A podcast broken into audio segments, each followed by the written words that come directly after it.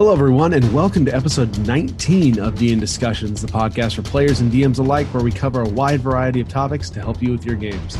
I'm your host, Ryan Reeder, and with me, as always, is my dragon in disguise, Ben Bumhofer. How you doing, You, Ben? you know that's not entirely entirely accurate because you're the one with the dragon in disguise. It is true. I I'll- do have a dragon character, and it is the best. Although uh, the concept of a dragon close by was introduced very recently in a campaign that I happen to run.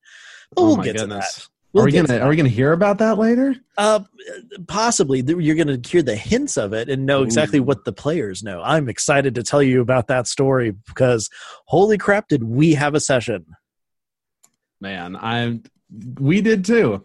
Oh, good. Isn't it fun when we both get to actually play D and D between episodes? It's Oh, I know. That- I mean, pretty wonderful. it- it's funny because like I, I really feel like this show could just be us geeking out about what happened in our session, and we can go for hours on this. So the It fact totally that could. exactly the fact that we have to wait till the end of the episode to talk about it, but we're both just like like raring to go. It's like it, it's a good thing. I mean, gosh, this game is so good. Just overall, is. so good. It is, you know, and not everybody cares about, you know, what happens in other people's games, which is, you know, why we have the segment at the Yeah. end. But I, I personally really enjoy hearing about that because a lot of times that's where I get ideas from. Mm-hmm. Know, It's just kind of like it's not. It's like a uh, watching a live play campaign, but getting the TLDR. In, like, Yes. ten minutes for the session. Exactly. Like as much as I love, you know, like long combat sessions when I'm playing i'm listening to them, it's not my favorite part part unless like crazy stuff happens, but you know, it's kind of like baseball. It's kind of, you know, humdrum and and everything for a little while and then there's a hit and then something really exciting happens for a little while. And then it kind of goes back to, you know, how everything normally is and uh, at least that's when you're listening. When you're actually actively playing, every single round is exciting. Yeah, it's it's a little bit of a different feeling when Mhm. you're when you're actually playing. Totally. Uh, so this week, um, we're going to talk a, a little bit about um, a topic that was sp- sent in. Yeah, it's been a long week. Sent in from Spaz Wesson. Uh, a topic I reckon you could talk about, he says, is how to end a campaign unexpectedly. If, say, in real life reasons pull a player or two away. I've had to do it once and it was tough. I thought this was actually a really, really good topic to talk about because this is something that happens really often.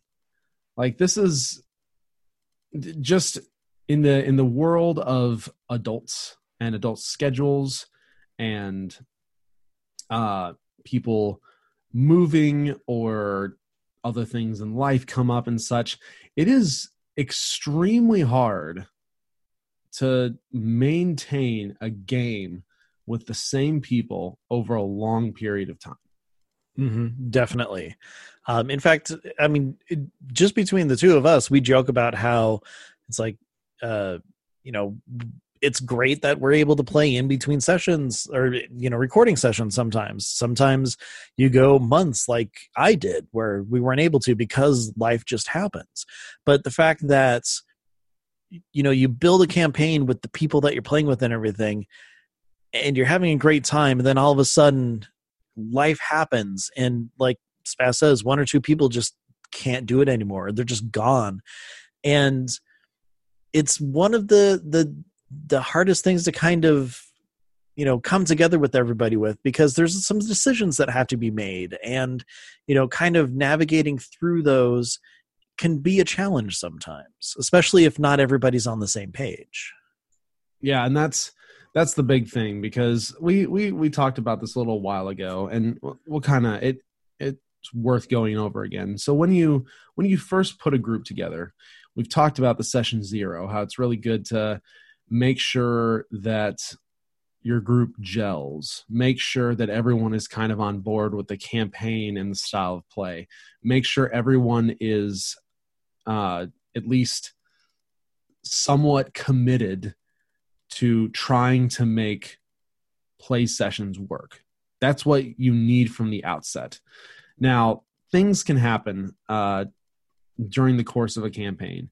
Uh, some of them can be unavoidable, like someone moves away, someone Mhm. gets a new job, and their schedule just doesn't work with the rest of the groups anymore.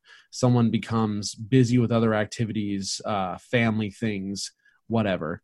And then there's the not so good things where maybe a player gets frustrated and quits for one reason or another. Maybe uh, a player isn't gelling as well as you hoped with the rest of the party and they get frustrated and leave. Uh, or, you know, sometimes maybe someone leaves because of the play style of another player or it happens even the play style of a DM. Mm-hmm. And so if if that's the case and you're DMing, that's on you. You need to either find a group that enjoys your play style or you need to take constructive feedback on some of the stuff you're doing. Mm-hmm. Um, if it's if it's a player though, there's a lot of reasons a player uh, can quit, and of course, uh, you want to try, if, especially if you be be aware, keep your eyes open. If there's hints or if there's you know something that is making them uncomfortable or something that they're not enjoying, talk to them about it. It's really good to get that kind of feedback. Potentially, you can fix it before it becomes an issue, and then it's it's not a big deal. But regardless of the reason, it happens. And so then you're left with what do I do? Yeah. And uh well I mean there's like I said before there's there's quite a few different things that that can happen. And I think the the first and foremost the thing that you need to talk to everybody about is um is this something where we can continue the campaign? You know um, if the person's leaving are they able to you know come in back in through discord? Or uh, can you look at rescheduling? I mean this is just the the bare minimum oh there's a change what can we do to kind of work around it and everything? If it turns out that it's just not possible and that one person or two people or however many do have to actually stop playing is this uh, something that is going to completely end the campaign? You know are there enough people left over to continue the story?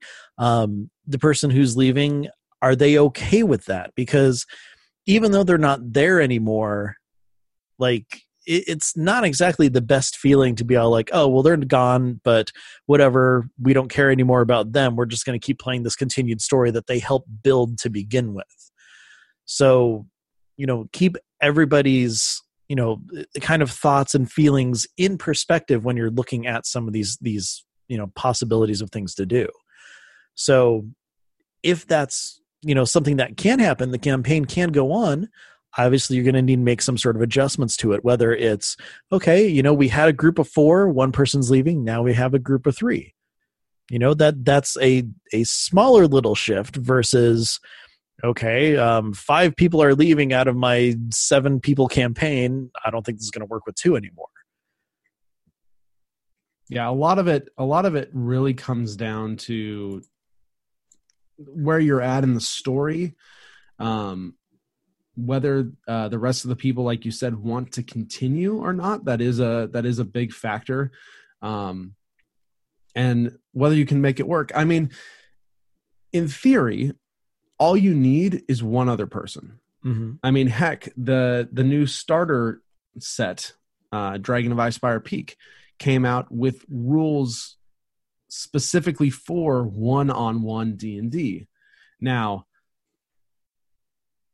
if you're down to one person, that may not be super realistic, uh, or the person may not be comfortable doing something like that. That's uh, a very case by case basis. But at the same time, it just goes to show you can technically survive with just one player. Uh, it's just more can you?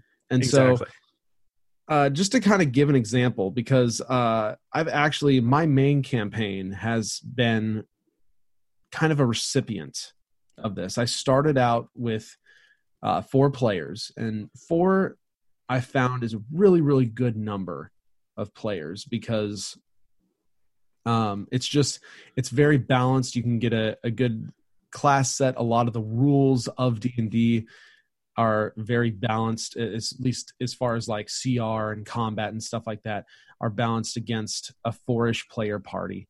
Um, and it's it's very manageable, especially for a new DM. Uh, we had gotten through a large arc, and we uh, two two of the four players, one of them went back to school, and that pretty much destroyed all his time, and so he had to bow out. And then one got a job, the schedule changed completely, and he had to bow out. So I'm left with two people now. Um, and I'm trying to figure out can we still make this work? And it's it's hard. We took we took uh, a few month break from that, and I kind of messaged the other two people, and I was like, "Hey guys, do you, do you still want to try and make this work? Because if we're going to do it, we need to, you know, do it soon." Mm-hmm. And they they both said they were still interested, and so that's when I made the decision to try and find a, a, third person because I I wanted to really have at minimum three to make this this interesting. So I was able to find someone else that uh, I had played with before, and that's that's a good tip. It's it's much easier to pull a person in if you know them, know their personality, especially if you've played with them before mm-hmm. and know that they would or wouldn't mesh into an existing campaign with existing players. So I brought him in, and it turned out really good. We ended up uh, being able to go, and then a little ways down the road, I added a fourth person, and it it started going really good. And I was really happy with four again, and then one of our guys got crazy busy with work and was going back to school and so he only started being able to make it every once in a while so we are starting to get to the point where I'm back down to three again. And as a DM, you never want to have to play your players' characters too much. Exactly. It, it, it can get it can get really rough and it can uh, really spoil some things or make some decisions very awkward because you don't really want to play for them. A lot of times, uh, unless I've talked over specific things with the player, they'll be more on autopilot than than anything.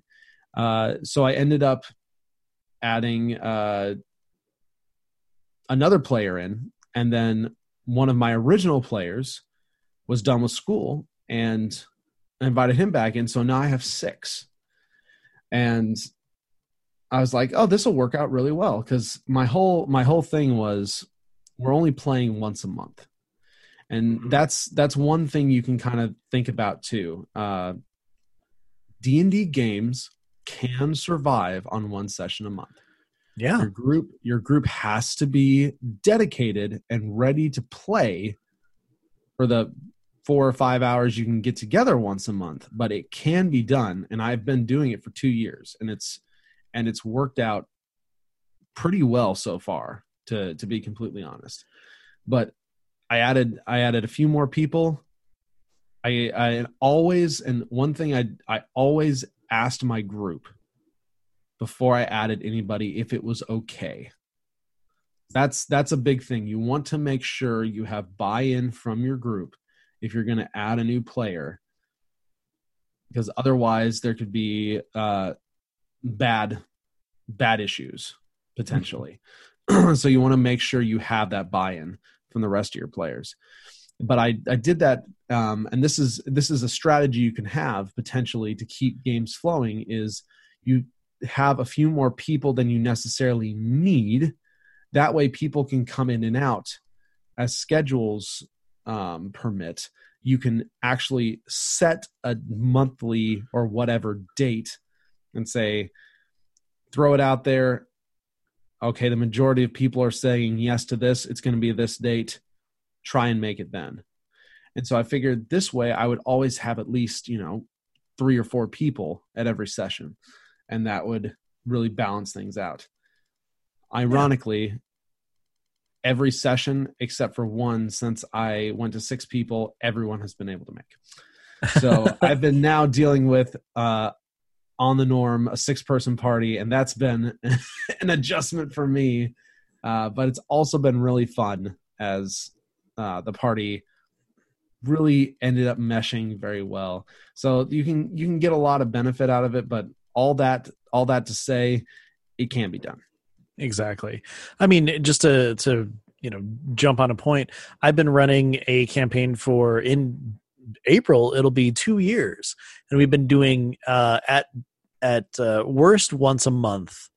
Well, actually, no, I wouldn't say that. At best, guaranteed once a month. At worst, once every couple or three months, based on uh, you know whether it's a busy season or whatever. And uh, looking at, uh, I actually have uh, all my my session notes pulled up and everything. We've had 19 sessions over two years, which that's not too bad. You know, I'm actually pretty happy about that. Um, you know, they they've leveled from three to seven, so you know we're on our way That's to good. doing I've stuff. actually had 21 sessions in in two years. not bad, not bad. yeah, I mean, it's it just goes to show if you get the right group and the right mindset, you can do it. You can make that work. It doesn't have to be. You don't have to be one of these live play pro- podcasts. You don't have to be critical role and play every week. Mhm. That's that is actually a I mean, that's very everybody's dream. uncon- that's that's the dream, but that is probably not the norm. Yeah, in fact, you know, funny thing, I'm looking at the dates for uh for these files and everything. So I've got okay, December date and then the next one is a March. And then coming back to uh last year, December date and then the next one is the day before March. So it's like once December hits, we're we're out of session for like 2 or 3 months because again, that's the busy time for all of us. So yeah, just it it's continued on and it's still going and gosh, I can't wait for the next session. But um, now here's the thing: it, it's absolutely great that you know you're able to be as flexible as you are, pull new people in, and uh, you know kind of shuffle it around. And then I, I think you've had like the best uh, possible outcome of all of this is having people come back after they've had to step away. That's something that I absolutely love. Uh, the fact that it's happened, but if you're not able to actually go along and do something with that, then you have to start looking at ways to actually end the campaign. And this is where things could be tough, especially if you've got, you know, this big, really cool story arc that you've been working on or trying to go through. Um, you know, if uh, you, you've got all these plans and then you know the one person leaving is like kind of the key to unlocking some of the stuff and and things like that that's when being the dm is one of the easiest and hardest jobs because at that point you can completely change everything to make the next session your final session. You know they could be in the middle of a forest and it turns out that's where the big bad evil guy is and they were lucky and stumbled upon them and saved the whole land or something. Um, yeah it's kind of a little bit of a cop out but in order to give a, a really good final adventure that's a, a possibility of something to do. Um, Yeah. If you um, get the chance, having a satisfying ending, because you're not always going to get the chance for that final session. exactly in, in fact do, it's Yeah. go all out. and uh, i mean if you're not able to you know neatly tie up a bow on you know the campaign that you're running to have that final session you know what run a one shot with these characters that takes place after what happens you can uh, you know give them a backstory of like hey this happened it was awesome you know have a really cool uh, thing that happened with each of the players so that you know they can know what their characters did to end this awesome arc that you were on. And then do a really fun one shot to, to have like a final goodbye farewell for everything. Um, it- it's funny because uh, i'm looking at it kind of like uh did, did you ever play the mass effect trilogy Of course. okay good because it is the best Top- game series ever made Yeah, games best game series of all time. Yeah. So when I play through that, you know, I I love the the epicness and the scale of the the the you know the story that spans over the three different games and everything. I go through, I play it, I beat it, get the ending, and I'm all done and everything. And then I play the Citadel DLC because to me that's the perfect end cap to that entire story, even though it takes place technically before the end. You know look at your campaign something along this or something along those lines. You've done this great thing. You've saved the world. Now you're going to have a fun side adventure to cap it off. Everybody's going to end up you know nice and happy and satisfied. And you know focus on that camaraderie that you've had that that's grown throughout the campaign that you've been playing for either you know a really long time or even a little bit of time. You know just get together enjoy each other's company and really focus on that as opposed to okay well you know that character's leaving so obviously we need to kill them. Unless for some reason that's what that person really wants. They want to go out on some sort of huge epic death. You know kind of talk to the players get an idea of of if everything's ending what do they want out of it? And you can craft something that is just satisfying for everybody. And you know at that point once it's over, it's going to be remembered as, you know what, this campaign that I was in with this group of friends, we had a blast, we had to end it, and guess what? You'll never guess what happened. And it's going to be the stuff of legends for as long as they're playing role playing games. Or, you know, just hang out and grab a pizza and some beer or something and uh, just have fun. You know, whatever. Yeah exactly and honestly uh, this is this is one of those things as a as a dm that all all time played if you had fun is not wasted time. Exactly. Even if you never never hit the end of the campaign. So you have to keep that in view. But as a as a dm when one door closes you know you potentially have the opportunity again with uh, perhaps some of the same people or perhaps another group. And as a DM, especially if you're running a homebrew world versus, say, a module or something, you can then use even that shortened or that cut off campaign uh, to shape your world for a subsequent campaign. So that that game can then continue to live on the the deeds and the actions of those players shaping things that uh, these other players may play uh, even if they never know mm-hmm. and you can have those cool stories even if the you never you know quote unquote reached your destination with that group so there's there's a lot of different things you can do um, the the very the the very kind of worst one that we really haven't talked about much yet is the the abrupt ending. Yeah. And so that can happen when, you know, a player just quits uh, or several players quit or people just lose interest and stop showing up. Sometimes you're just going to have to throw your cards in and nothing gets resolved it's it's not a happy ending, and uh, sometimes uh, you'll be the only one that cares about that, and it's very unfortunate. And I don't wish that on anybody, but but that does happen sometimes. If you do have players that care, even if they're they're ready to stop um, after after a blow up or after after a player leaves or um, loss of interest. Uh, one thing I've I've read about that I've I've thought is really interesting is uh, either talking to the players or the DM themselves writing uh, like an epilogue that is just basically a here's here's the closure. This character went off and did this thing. This character went off and did this thing.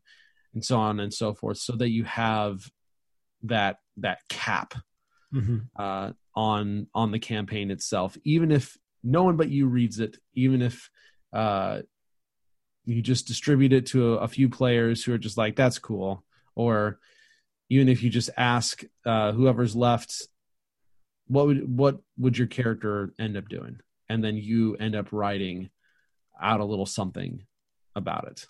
Um, it can be even like I said, even no one else cares. It can be good for you because then you can say this is how the campaign ended or you can then use that as a homebrew thing and potentially the next campaign you run in your world that can matter or maybe that uh, old player characters show up as npcs or something like that uh, just over time so There's, lots of different things you can do. It's never it's never your first choice, but there are a lot of things you can do to make it better. Exactly. I really like the idea of having your uh, your Sandlot ending, where you find out what happened to everybody, and uh, you know, just like little little bit of narration on everything. It's kind of cool.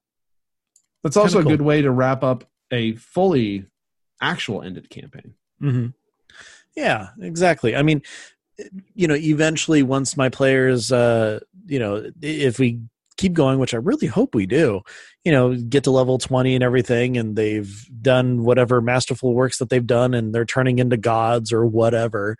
Um, I definitely want to have a hey, what are you guys doing after you're, you're retiring from adventure? You've lived an extraordinary life, and you know, just kind of go through and and talk about it, and you know, laugh about it, and have some fun, and you know, again, I, one of the things that um, you know we take for granted is how attached you become to the different player characters that you're playing, especially in a long term campaign. And you know, if if you're a player, obviously you have the character that you're playing and that you absolutely love. Uh, the DM, I mean, all the NPCs that you create and stuff, you you you really feel for them sometimes. But even more so, like guiding and creating this world for your players to play in and and seeing their PCs grow and change and and and everything it it gives you like just this this whole sense of warmth knowing that hey you know what they've gone through they've done their time and they're living now just enjoying life and stuff. I mean it's like it, it's just a, a, a warm fuzzy feeling to the end of a campaign which i mean i've never experienced yet but I've dreamed about it, and of course I've seen it on a, a couple different, uh, you know, like podcasts and everything, and it's just, it, it's really cool, and you know, I'm, I'm looking forward to uh, whenever that is in like what ten years or something. Exactly when we when we finally get to those points after however many uh, years of once a month sessions. Exactly, exactly. uh, but yeah, if uh, if you've got any good good uh, or ill stories of campaign uh, endings that you've experienced, we'd love to hear them. Mhm. We'd love to to kind of talk about them and see see what you did. So uh, be sure to tweet at us or write in to us uh, an email that Ben will get you at the end of the show. Exactly. All right, so next we are going to jump into our player character side of things and talk uh, a brief bit about barbarians. Oh my gosh. Barbarians. Uh, this is a super fun class. Uh, I have played uh, one or two myself. Uh, my favorite one-shot character ever was was a barbarian. Um, barbarians have kind of the uh, the stereotype of big burly. Uh, they're going to be this this tank like thing. Uh, mechanically, for the most part, uh, they are one of the quote unquote easier classes to play in terms of the the amount of things you have to do versus say like a sorcerer or a wizard or cleric or someone you have to keep all the track of all these spells and stuff. So so if you're if you're wanting something um less complicated uh barbarians are are really great for that they also have the distinction of being the only class with a d12 hit die Which is amazing. yeah, they have the p- potentially highest health pool that you can get uh, for any character in the game, and there's there's a lot of different ways you can play them uh, depending on the different subclasses you can take. You can actually take very high damage barbarian. Uh, you can play a high damage barbarian style, or you can play a very tanky type defensive barbarian style. Yeah. That being said, even the defensive barbarian style is pretty high damage once you start gaining some levels too. I mean, it, it's absolutely amazing. Uh, Like at ninth level, you get something called brutal critical, which means you get to add another weapon die to your critical strike. So you have your normal attack, you know, you double it or whatever, but you throw another die in there, and that's even more damage. I mean, for someone who's defensive, that is a huge, huge extra bit of damage that you throw in there. But even more so, um, one of the things that I really like about barbarians is the fact that they are kind of simple, but at the same time, they have a whole lot of risk versus reward going on in their play style. Um, first of all, I mean, if anybody has heard uh, Grog, his catchphrase is "I would like to rage," and you you start raging. That means that as long as you're raging and you're in battle, um, bludgeoning, piercing, and slashing damage is halved. But there's a catch to that. You have to stay raging in order for that to happen, which means you need to be attacked or you need to make an attack. Otherwise, you lose that benefit. So sometimes you might have to actually like really creatively sit there and think, okay, when's the best time to do this? Am I going to be able to, you know, maintain my rage if I'm fighting something that is running and has a, you know, like a faster move speed than me? You know, uh, will I be within range to make some sort of attack, whether it's thrown or like a bow and arrow or something along those lines? Um, it, are there going to be things attacking me? Will I be able to keep this up the whole time? Um, depending on what primal path you take, you actually might be able to uh, uh, go into a frenzied rage at level three. But the thing is, you have to be careful about that. If it's early in the day and this is your first fight, you go into a rage and then you jump into a frenzied rage. Once the battle's over and you're out of that rage, you have a level of exhaustion. You know, you, you have to really kind of think through some of these things. Uh, even more so, something that I absolutely love is the fact that uh, a barbarian they get something at level two. It's just it it's it's level two. It's just a small little thing called a reckless attack. And basically, at that point, you get advantage on every attack you make if you choose. But the downside is, is that any attack against you is also made at advantage because you know you're reckless. You have you know you're throwing all caution to the wind as you're attacking. So high risk, high reward. Exactly. So there's a lot going into barbarians that make it. Yeah, it, it is simple, like you said, but at the same time you do have to start really looking at the whole situation before you make some of these decisions and yeah. that's one it's of the lot things of critical thinking mm-hmm. yeah it's a, it's a lot of uh, learning to assess the situation figuring out do i rage here? I can only rage a certain amount of times per day. Um, will it will it do any good? I do get advantage on on strength stuff. I get resistance to this damage. I get to add a little bit of extra damage while i'm raging. It's it's really good. Do i recklessly attack this thing uh, because i need to hit it? Uh, and then maybe it doesn't have a, a very good chance of of hitting me or maybe i'm recklessly attacking a spellcaster that doesn't use a whole lot of like attack rolls it's more they're, they've been focusing more on saving throws, or this thing is focused more on saving throws. So maybe it won't uh, make that big of a difference to me, but it'll give me that advantage. So yeah, there's a lot of really uh, cool strategic things that you can do with a with a barbarian.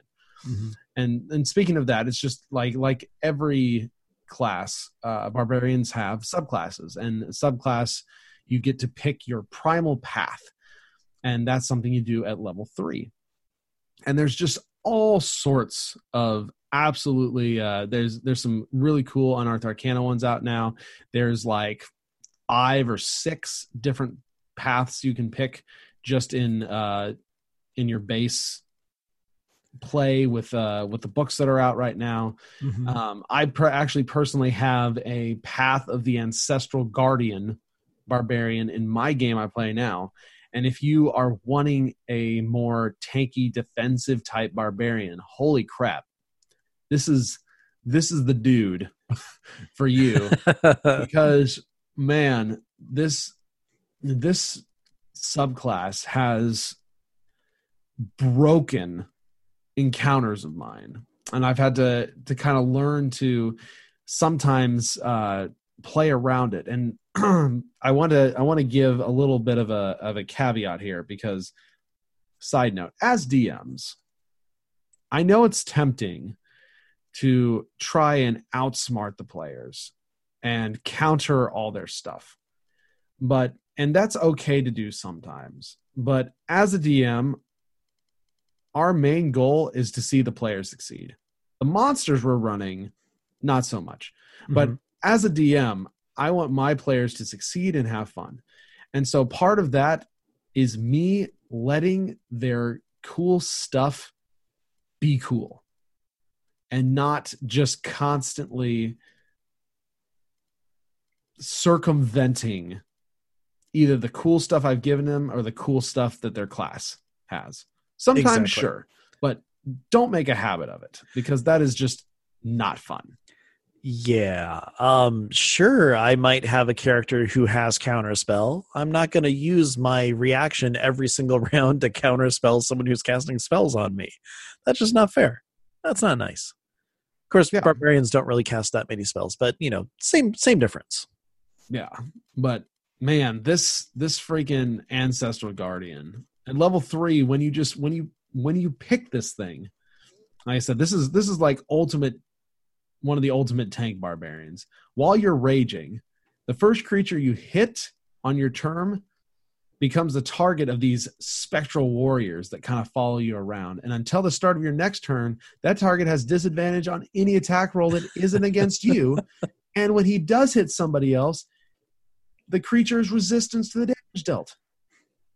Dang, Like- at level 3, that's pretty amazing. It's it's insane. And so I've I've learned over time if I throw a single big baddie at them, as long as this as my barbarian is raging and they hit, I have disadvantage to attack anybody else but him.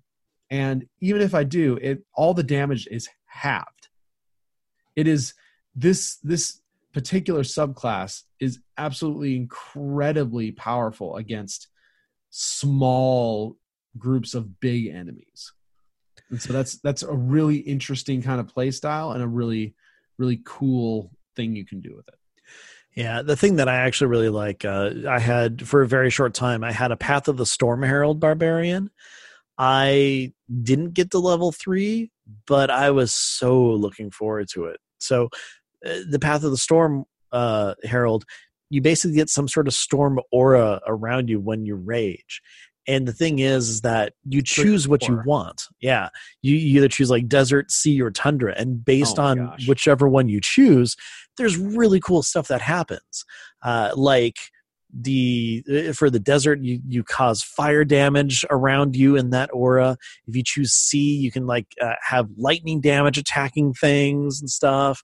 Um, but what's what's even better is that once you get you know deeper and deeper into it, um, like at, at sixth level, you get Storm Soul, which just you know adds more onto you know whatever effects you have. Like this is amazing for the sea. You know how you're shooting lightning and stuff. At sixth level, you get resistance to lightning damage, which you know only makes sense. But at that point, you can also breathe underwater. Like, how cool is that? Just all of a sudden, oh, I'm just a barbarian and I can breathe underwater. It's just nice. Um, you know, it as you go further and further down at uh, 10th level, you get some cool stuff. 14th, you get cool stuff. You know, just like every other path that you get. Um, another uh, uh, uh, primal path that I actually think is really cool, which I almost took instead, is the Totem Warrior. And this is the one where you kind of have uh, essentially, uh, like, you know, like a spirit guide or a spirit animal that you know kind of uh, pushes you or or dictates how you're you're playing and how your moves are and and you know what sort of essence you're kind of taking. Um, you know, this is something where like just as as a uh, example in on D and D Beyond, they've got bear, eagle, elk, tiger, and wolf. Um, I know in Critical Role they've added a, a duck as a totem spirit. Yes. Um, and- that's and, and that's on DM's Guild. Yeah, oh my And gosh, actually actually download it. it is. Oh, that's fun stuff. It's hilarious. but I mean, just all this, all these different paths and and uh, uh, everything that you can take really opens up barbarian to more than just you know a muscly meat shield. You know, there's so many different types of play style. And you know, just like how when we were talking about fighters, how it's like just oh, it's just more than just you know attack over and over again. This adds depth of character into whatever path you're choosing to go down, and it's something that I think is just absolutely amazing that one of the simplest classes still has all this complexity as well as you know having to critically think about what you're doing with the risk versus reward uh, situations that you're getting into and just everything overall. Um barbarians are cool.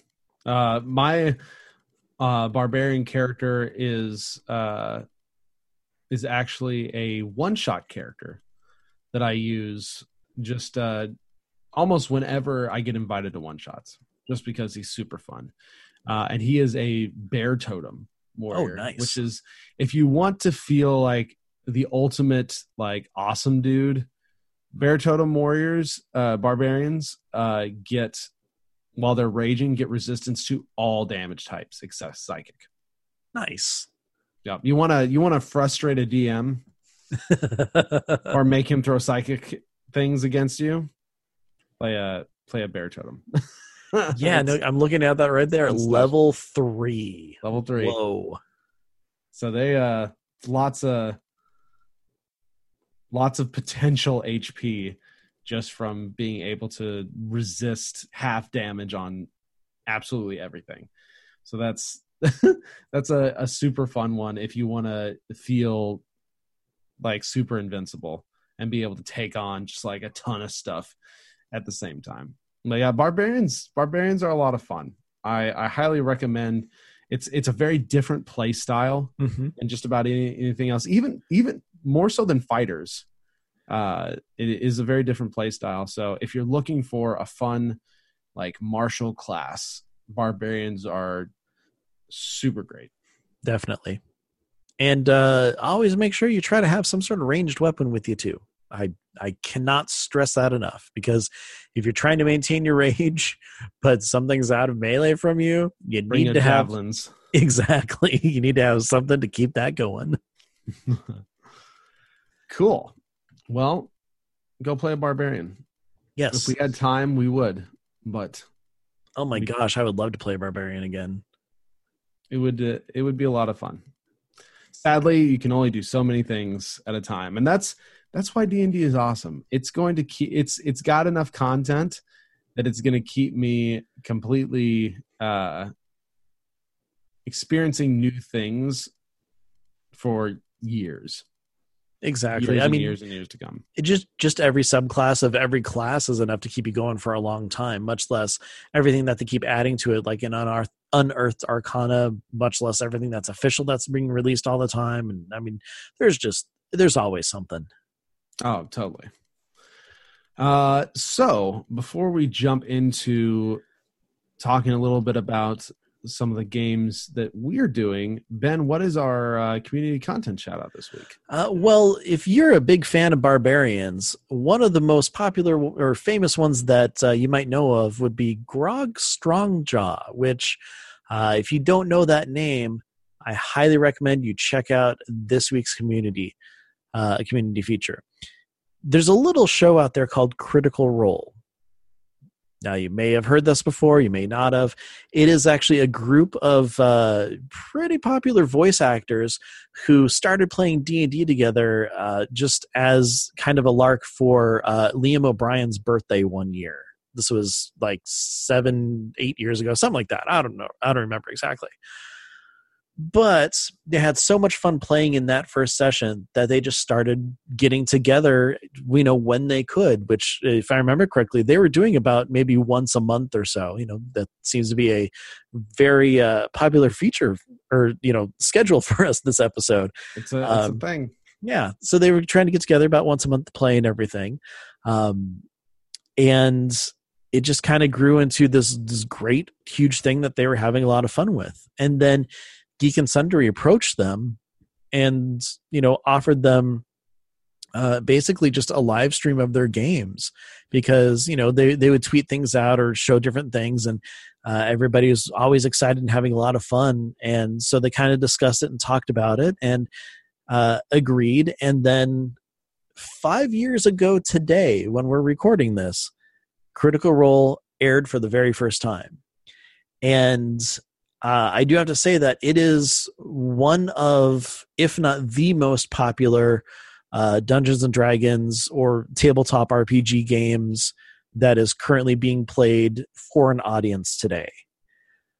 Um, it's it, it has some fantastic actors and actresses in it. They're a ton of fun to watch.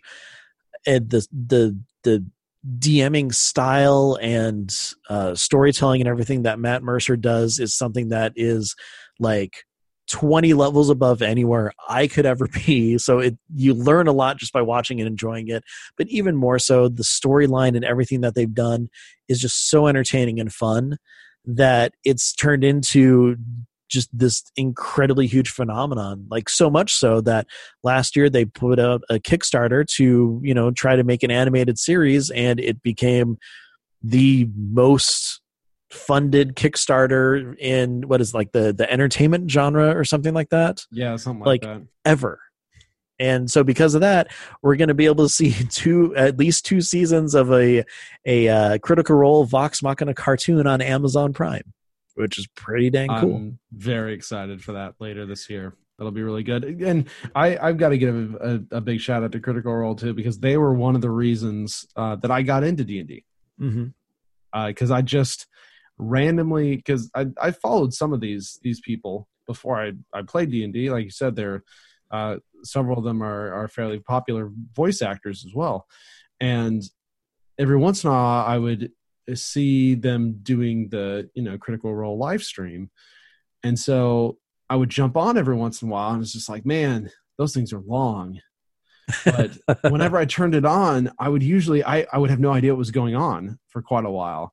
But i was always like kind of entranced in what they were doing and the story they were telling. It was just very engrossing and very interesting. And so i started watching from the from the beginning and I ended up getting caught up before the first campaign ended. Mm-hmm. And I was able to watch the the last uh, several months of that one live as as they were wrapping it up and it was it was just a really cool experience and now being here from the beginning of uh of the second campaign they're running and just seeing all these different characters that uh are are so interesting and have have such great diversity i'm uh I'm very uh, thankful to them for for getting me into this uh, or pointing me to this hobby that I love so much now. Yeah, and the, funny thing is, is that they've got they brought a ton of people into Dungeons and Dragons. You know, they're I would say one of the best goodwill ambassadors out there. Um, you know, I had kind of played before and then you know stopped for a very long time, and then once I started getting into Critical Role, I'm like, I really need to play again because it just once you see how much fun they're having and you know some of the, the, the twists and turns and great places that they go you just want to be a part of that in some way. Yeah, i mean you want to have that too. Yeah. And uh, the thing is too is that you know there's uh, people out there who you know oh well they scripted or they figure out what they're going to do in a session beforehand everything like that but no what you are watching is pure Dungeons and Dragons to the point where some of the stuff that happens is so insane and off the rails that there's no way that they could ever plan for some of that stuff. And if you're able to, um, definitely check out critrole.com. That's their website. But even more so, um, if you've just experienced campaign two, I recommend campaign one. There's like so much action and adventure going on in that that it's amazing. Campaign two also just so fun.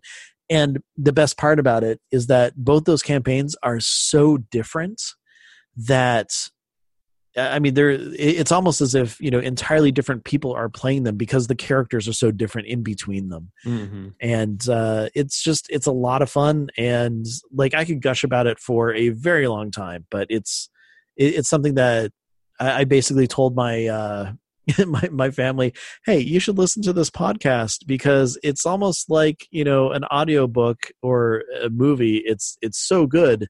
It's fantasy based but it's a really long story and it goes places. Like I don't know how many times I could tell you I've actually cried from like campaign 1 and some of the bits in campaign 2 and I mean it it really gets you. Yeah, it does.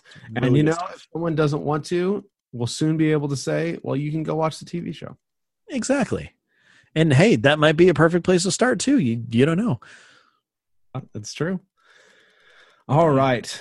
Well, before we wrap up, we're going to switch gears and talk a little bit about uh, our game. So, Ben, uh, I know you got to play since last time. yes, recorded an episode. Uh, what's what have you been doing in your games? Oh my gosh! So, I am so proud of and amazed at my players. So, what happened before? Uh, the previous session is you know they they cleared up all the bad stuff that was going on in the town of Sunrise. They made their way out. They're going to the town of Midday to figure out what was going on with, uh, you know, that that whole farming community. There were reports of orcs attacking, not knowing what was going on. So they they got into town, uh, stumbled upon some orcs, took them out. Were were uh, pulled into a barn by like the, this resistance group, and that's where the session ended previously. So session started up they found out some great information um, about you know kind of what was going on uh, the orcs had come they they'd actually invaded the town and taken up you know uh, positions of, of uh, you know just defense and everything up to like basically about a certain line. It was almost like they they cut the town in half and they were just kind of holding there. They weren't you know moving forward and slaughtering everything. It's almost like they started up and then were just defensive at that point. So then there was uh, some talk with villagers about you know why this was happening now what was going on. Um, and there was a dragon that was you know basically protecting the town but lived up north and everything that stopped all the orcs from ever leaving the, their area where they were.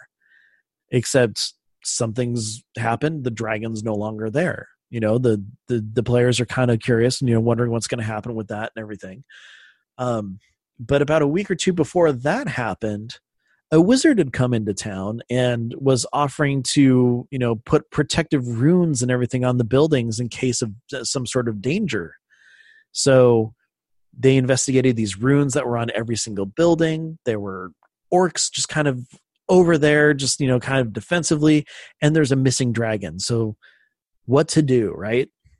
So uh, they had a, a nice, good long rest they set up a, a tiny hut, just kind of like almost on the border of uh, you know Orktown, which is what we called it.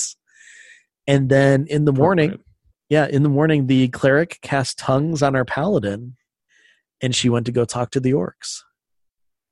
So after talking with them and discussing, you know, kind of figuring out, you know, why are they attacking, what's going on, and and they kind of noticed that these orcs they weren't like super muscular, you know, muscle bound orcs and everything like that but they were they looked like they might be kind of malnourished um, and what they wanted was food.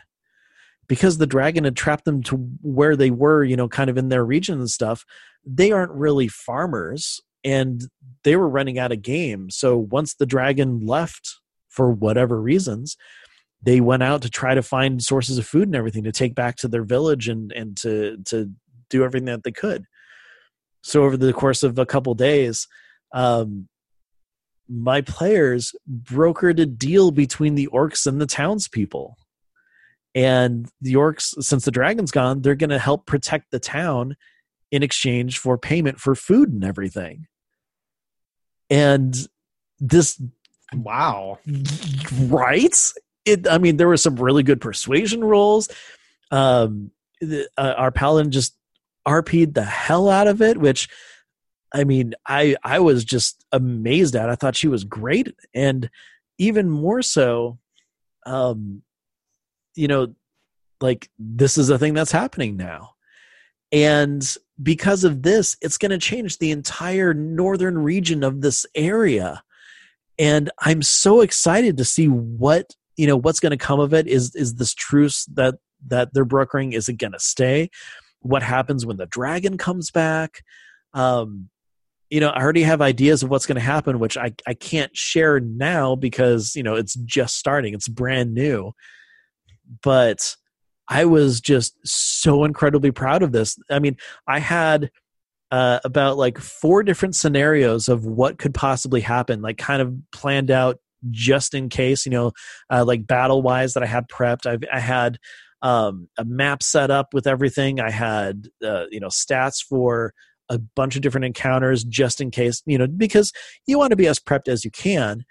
And, you know, again, I had no idea which way it was going to go. I thought it's a possibility that, you know, they, who knows, maybe they'll broker, you know, trade between them or something like that. But that actually happened. And it was amazing.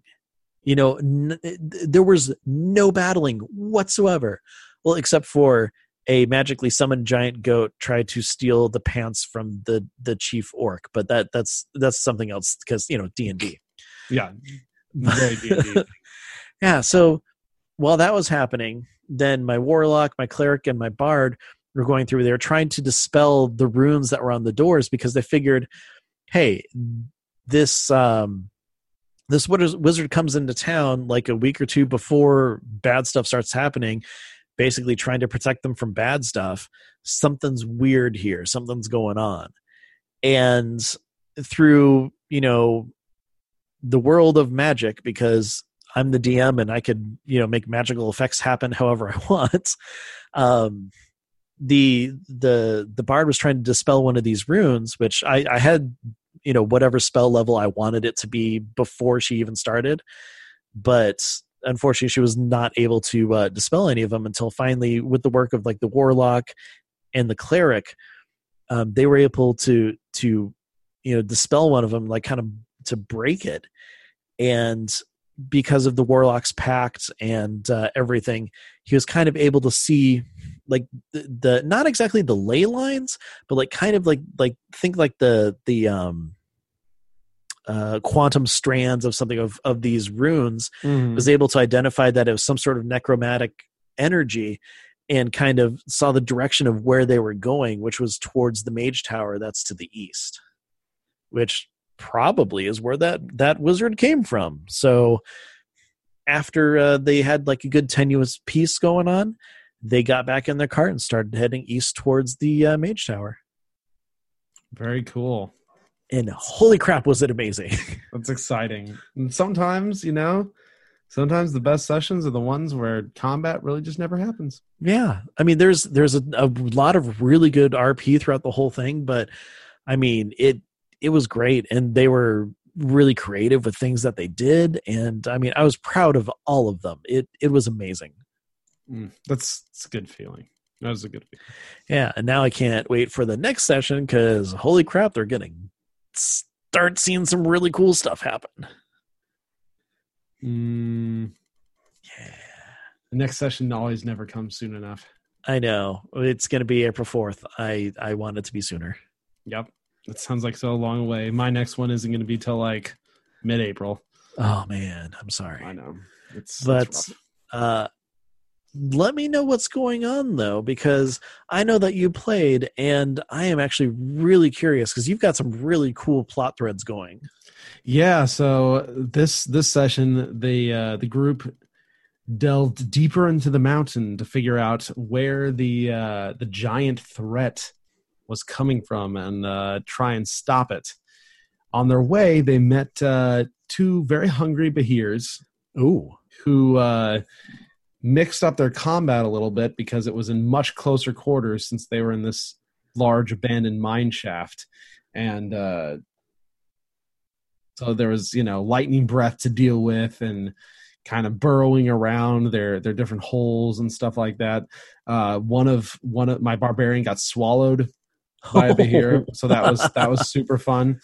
Uh, and it all culminated with uh, them landing the killing blow and uh, the floor basically destabilizing and dropping them into this chamber down below oh man and this is this is pretty ridiculous right now because uh, I have run them. This is the longest they've ever been, and the most they've had to fight in between having an actual long rest. so they're they're pretty they're pretty tapped right now, um, and it's it's been kind of good because it it's it's been really good to kind of show them the you know some sometimes it's not just going to be you wake up you do a big battle you get to go to sleep get all your stuff back. Wake up you Mhm. do a big battle use all your stuff go to sleep get it back. Exactly. Um, so they've had three or four different combat encounters uh, since their last long rest uh, between like the skill challenge and uh, a few different combat encounters and uh, the one with the giants last session, which was self inflicted. Mhm. Really, I gave them gave them the out for that, but of course that didn't happen. Uh, so they fall into this thing, and uh, this is the beginning of my mini dungeon, the Dwarven Tomb Ooh. and uh, they were able to find i was finally able to give them a little bit of loot they were able to find the bodies of like other dead workers or adventurers that the behirs had gotten Mm-hmm. uh, found some cool stuff one item that i've been trying to give one of the guys for a while now but he's just never they've just never searched don't know, don't know why, but they just never searched. And then hilariously, I, I had just to kind of, you know, for flavor, in this chamber there was two stone uh, sarcophaguses that Mhm. just had uh, bones of dwarves in them. oh. Uh, nothing, nothing really special. Just you know, set dressing as far as the DM is concerned. Uh, as far as players are concerned, though, uh, trust your players to always make the biggest deal out of the tiniest details that you give them. Uh, they literally had a morality play for like 30 minutes doing all sorts of different things in trying to figure out or trying to convince it was kind of three and three trying to convince the other side to open the tombs open the sarcophaguses. And they they just did all sorts of stuff. They they came to just like they were just like in character.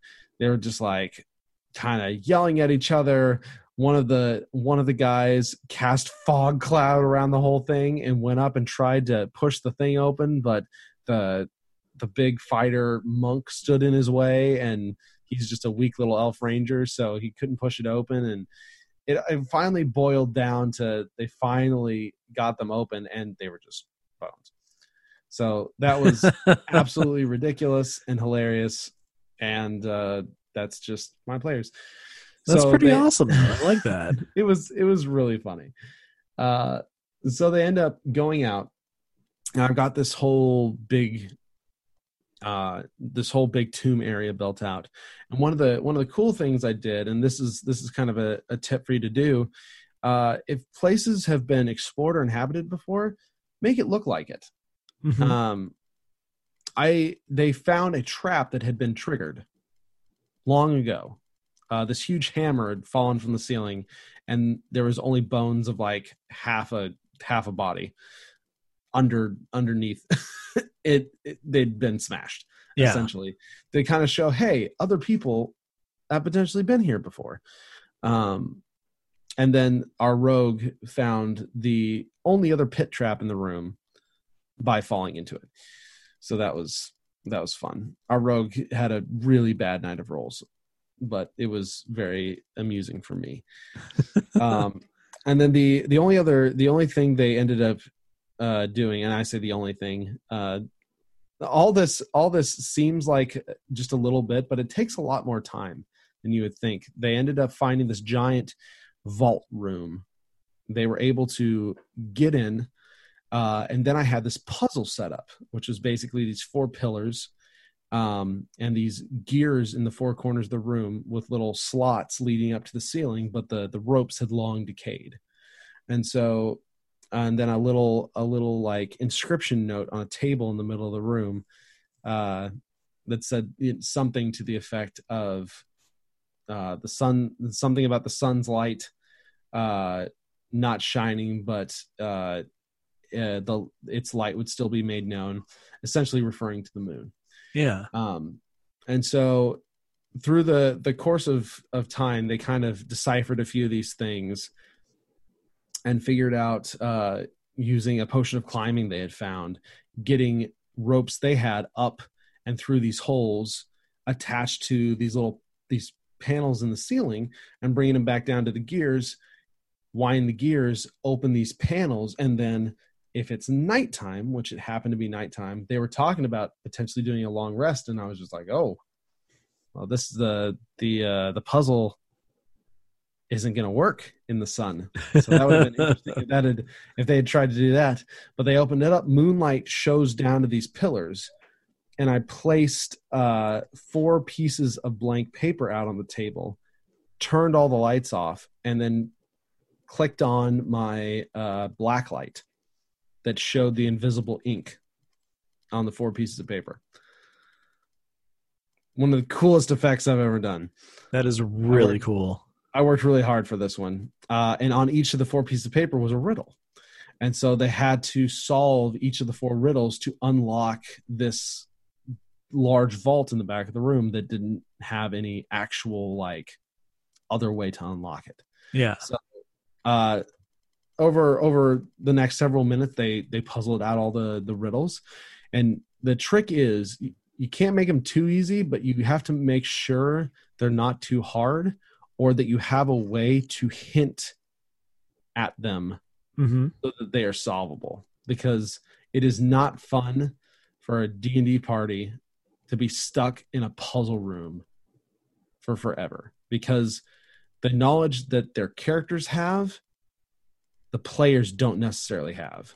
Like i Yeah. might be playing someone with 20 int but i might not have 20 int in real life. So you have to you have to be you have to strike that that delicate balance. They figured it out. The vault opens. They got a bunch of gems. They got this magical uh magically locked box uh that has a very high dc to be able to uh figure it out and unlock it magically uh, so even with the 23 that our artificer rolled um, they did not quite meet the the 25 dc and there's some really interesting stuff inside. Uh, it'll be interesting to see if they are able to open it or if they're going to have to get uh, some npcs to open it after the fact. Oh, that's Uh, but really they cool. all then went back to the the first chamber room. They're like we need to sleep. And of course they only set one person to watch at a time and first watch and i've and i'm rolling in the background because this is a this is a dangerous place. Craft can happen. And so i'm rolling in the background and i end up rolling uh uh i was it was only a 18 19 or 20 Mhm. something would happen. I i rolled an 18 Oh no. watch. The uh person on watch rolled a three Oh no. so i basically i basically tell them that uh you try and stay awake but you you slowly drift off to sleep and you feel a sharp pain in your leg before it all goes black oh I have- man. i have i have everyone roll perception checks everyone that failed their perception check was taken by something Oh so no. the few that made it wake up and three of the six of them are just gone and Oh, the- wow. our barbarian sees the last of the the three being barely being dragged out of the room by something doesn't know what so they all he yells they all spring into action he runs down the corridor down the stairs he steps out into the the large main chamber and i said something large and wet and slimy drips onto you onto your head and that's where i ended the session oh my gosh.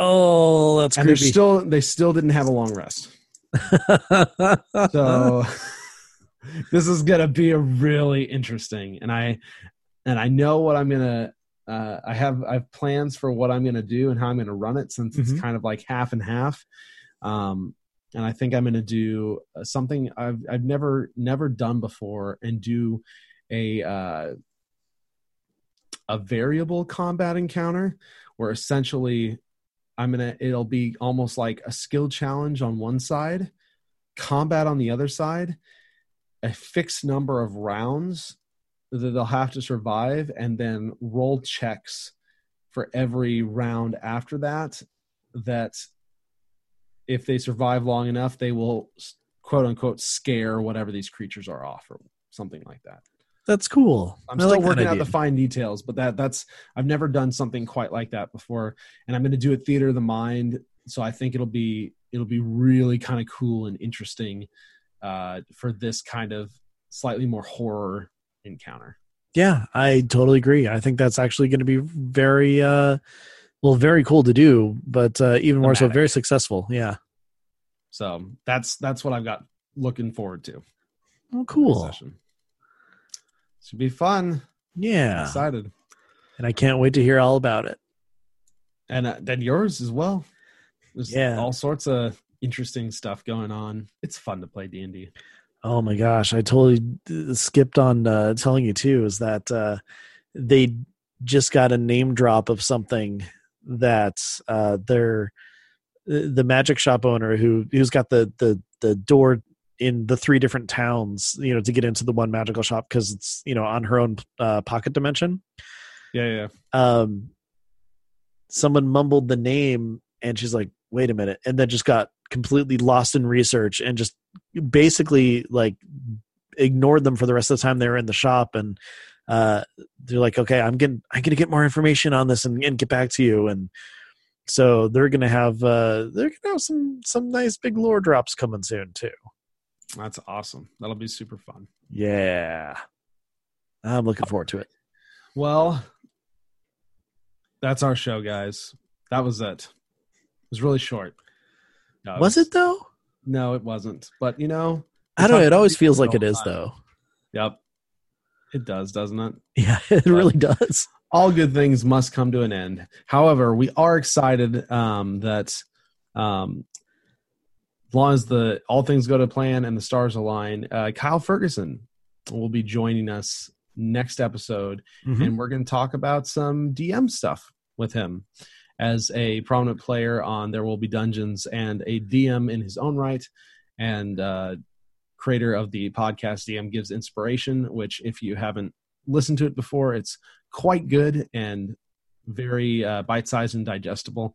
it's Check so full of good info Oh, totally. So he will be joining us uh, hopefully next week. Um, but until then, Ben, why don't you quickly run through how folks can reach us? Of course. Uh, if you're looking to, uh, you know, send us a question or, you know, something long form, or you just want to share with what with us what's going on in your campaign, you can send emails to dndiscussions at gmail.com. And of course, uh, we are on Twitter as well, where you can send us bite-sized chunks, or uh, if you have a question like Spaz Wesson sent earlier in the episode, you can always uh, tweet us. That is at dndiscussions. And uh, of course, every single episode that we've ever done is on dndiscussions.com, as well as on iTunes, Google Play, Spotify, you know, all those fun places. Uh, but even more so, if you're looking for both of us and you're like, hey, I like what these guys do, but you know what? I wish I could hear them play a game. Well, we actually play in a game. It's called Plus Five to Hit. You can check us out on iTunes and other places as well. Uh, in fact, we just had a brand new episode go up. Uh, we came back from a bit of a hiatus, and I got to tell you, I'm really excited to see where that game goes, Ryan. I agree. That's that's always always been a fun one. Definitely. Now, if people are looking for you specifically, uh, where might they be able to find you? You can find me on Twitter at TBKZord. Yep, and if you're looking for me, you can find me on Twitter. I am at Ben Bumhofer. But uh, Ryan, it's always a pleasure talking to you about D and D. Uh, everybody who's joining us, thank you very much for all the supports. Uh, we love hearing from you. And until next time, be good to each other. Take care.